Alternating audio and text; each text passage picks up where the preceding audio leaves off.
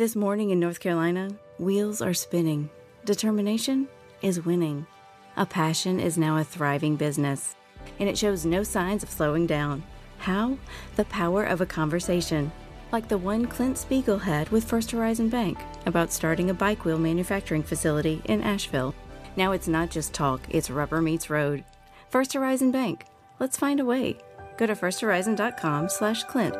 First Horizon Bank, member F D I C. Time to get you dialed into the biggest stories of the day. This is The Daily ten with Matt Chernoff. All right, everybody, here we go. It's time for the Monday edition of The Daily ten. That means it's your friend Matt back with you, ready to take you on our ten-minute sports journey together today. Here's what's coming up on our Rhodes Group Rundown. It's brought to you by the Rhodes Group. You're asking, Matt, who is the Rhodes Group? It's a good question. Well, the Rhodes Group is my independent insurance agency that I turn to to get me and my family the best home and car insurance rates, with the best coverage and the best policy. That's why you need the assistance of the Rhodes Group to do the same for you.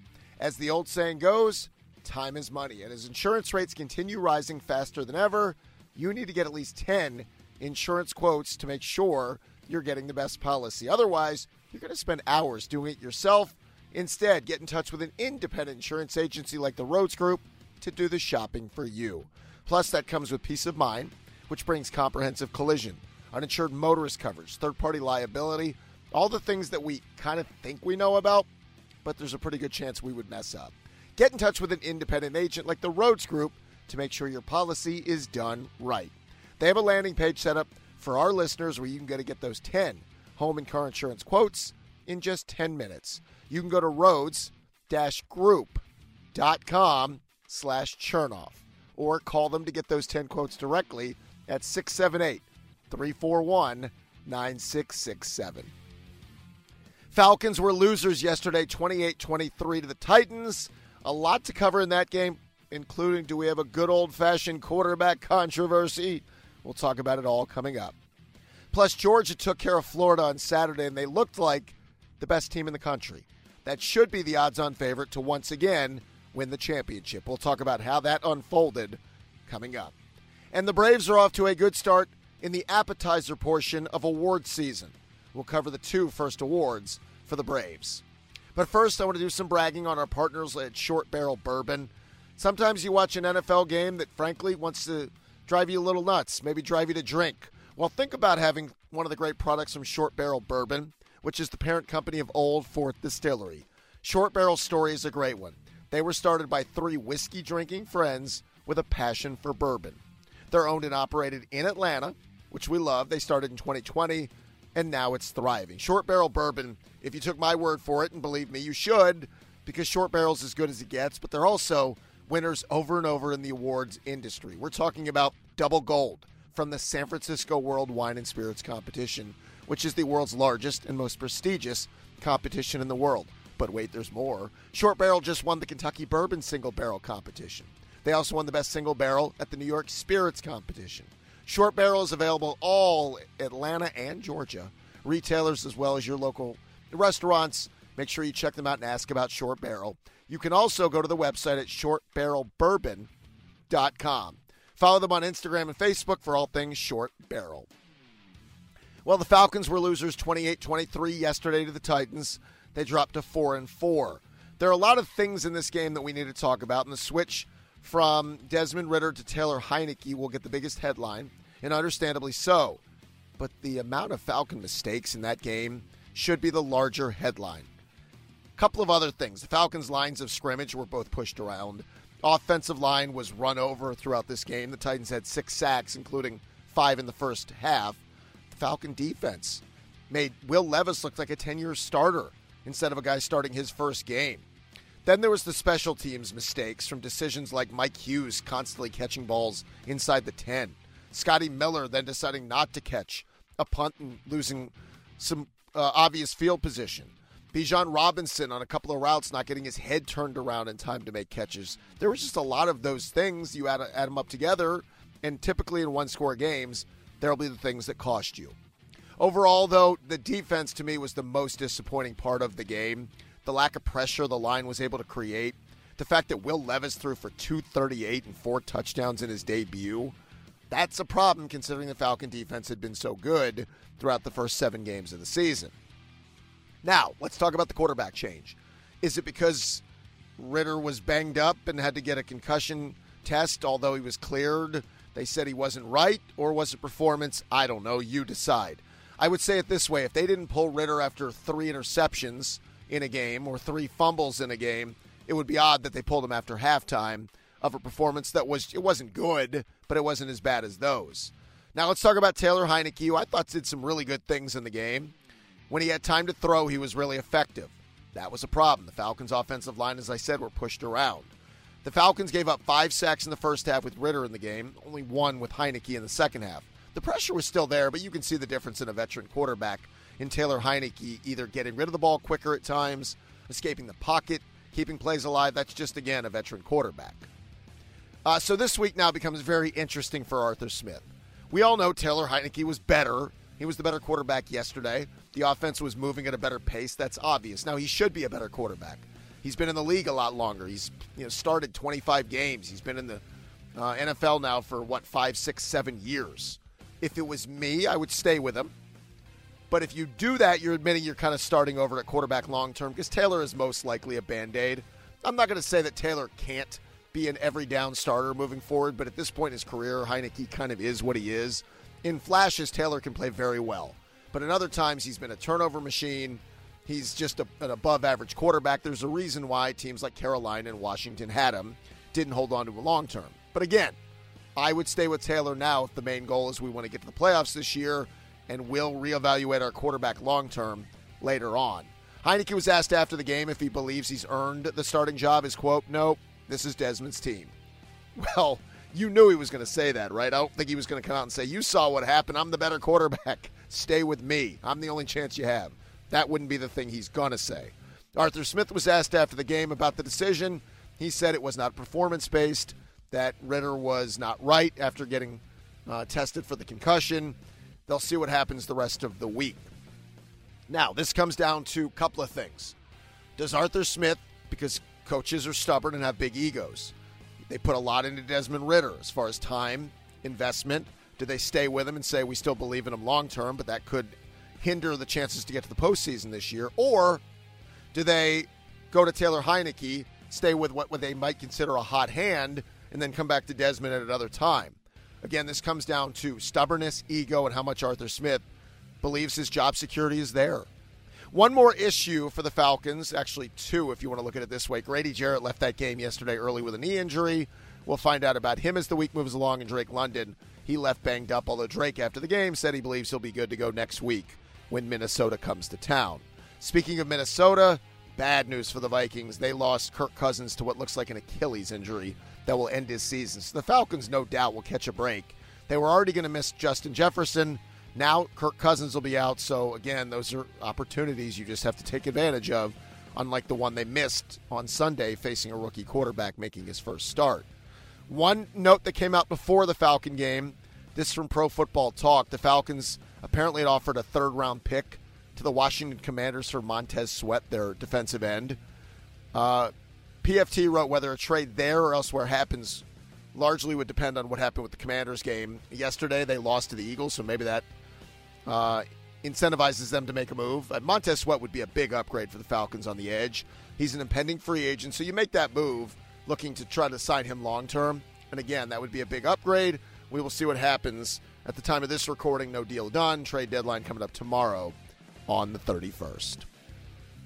All right, coming up next on our menu, Georgia looked like the best team in America on Saturday in their dominant win over the Gators. We'll talk about that coming up, but first, speaking of menus, First Watch serves its entire menu seven days a week from seven a.m. until two thirty p.m. And this fall at First Watch Hot Honey, it's the new pumpkin spice. In its newest seasonal menu, the leader in breakfast, brunch, and lunch is partnering with Mike's Hot Honey to bring sweet heat to a custom recipe. If you're a pumpkin spice lover, don't fret. They continue to roll out the cozy classics like pumpkin pancakes, cinnamon spice churros, and their wonderful pomegranate pear punch fresh juice, available now at First Watch. Oh, by the way, First Watch just opened its fourth new location in the Atlanta suburbs in the last year. This time, the newest spot in Kennesaw on Barrett Parkway. It's complete with an outdoor patio, an indoor brunch bar, and you can always order online at first watch dot com. Georgia beat Florida on Saturday forty-three to twenty in a game that wasn't that close. The Dogs improved to eight and oh overall, five and oh in the S E C. And it's hard to say a game completely changes on one play, but I think that happened on Saturday in what was a ten seven game where Florida had really had some success moving the football. Billy Napier decides to go for a fourth and inches from his own thirty-four-yard line. Already a dangerous decision, but they were setting up for a halfback pass. Georgia sniffed it out, ended the drive, Dogs take over, and things snowballed for Florida from there. Georgia scored on its next possession in just three plays. Then Florida fumbled. Georgia recovered. Dogs scored in five plays on the following possession. Georgia blocked a punt, had a safety, and at that point it was twenty-six to seven. Game over. Now, you could even argue things went south a little earlier. Brent Rollins of P F F College noted that Florida's first ten plays in the game on Saturday went for ninety-one yards. They were having success.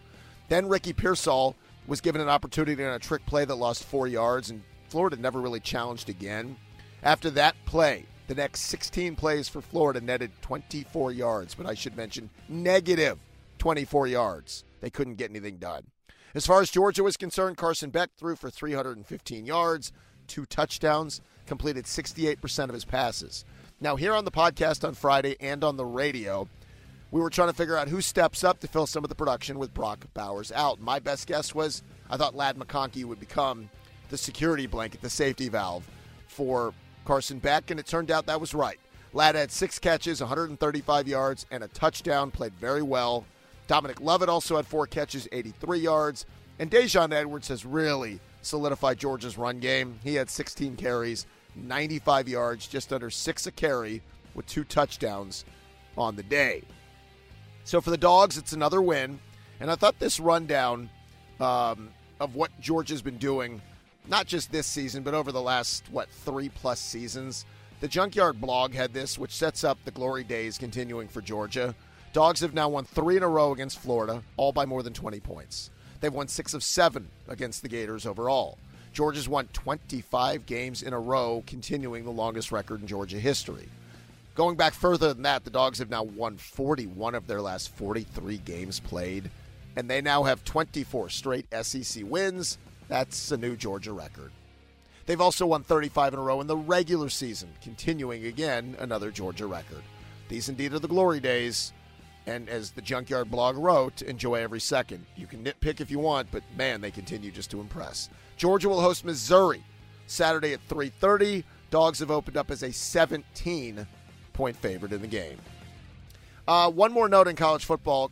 Good win for Georgia Tech. They beat North Carolina forty-six forty-two on Saturday night to get back to five hundred at four and four as their roller coaster ride of a season continues.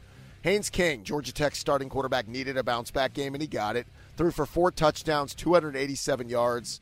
Jackets got one hundred seventy-eight yards on the ground from Dante Smith. Georgia Tech put up six hundred thirty-five total yards in the game. It's the second most against the Power Five opponent in a regulation game in school history. Andy Demetra, the voice of the Jackets, pointed out something.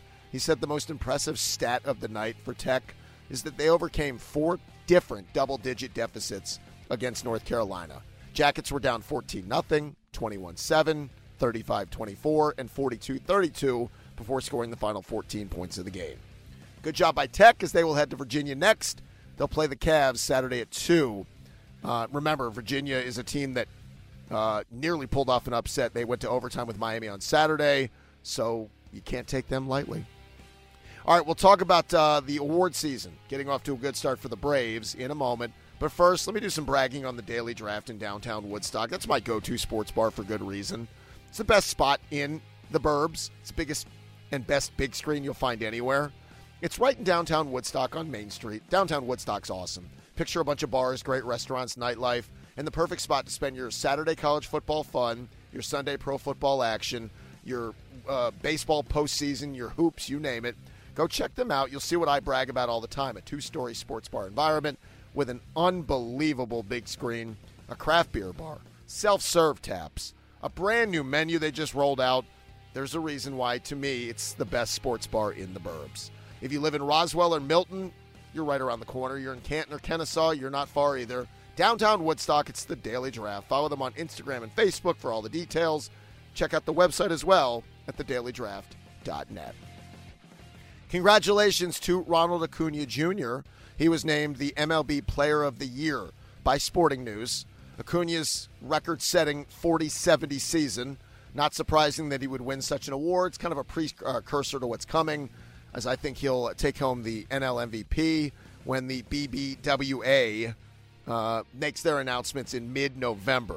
The Baseball Writers of America will choose their Cy Youngs, their M V Ps and Rookies of the Year in mid-November. Until then, this is one of the awards, and also Brian Snitker, Braves manager, shares the award for Manager of the Year with uh, Milwaukee's Craig Counsell. We know Snit and the Braves came in with very high expectations, which sometimes hurt your chances to win awards.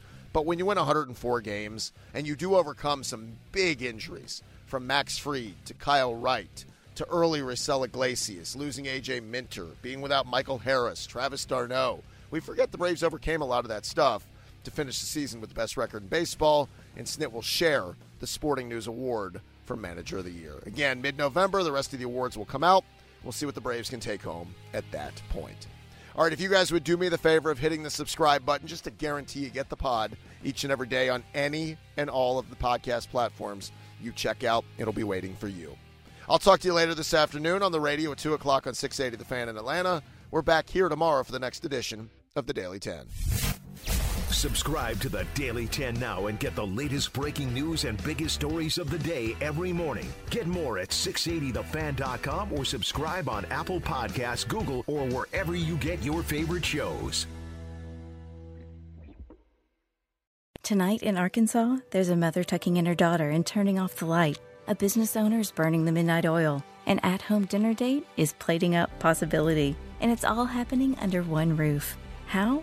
The power of a conversation, like the one John from Integrity Solutions had with First Horizon Bank about his vision for a sustainable mixed-use building. Now it's not just words, it's life. First Horizon Bank, let's find a way. Go to first horizon dot com slash John. First Horizon Bank, member F D I C.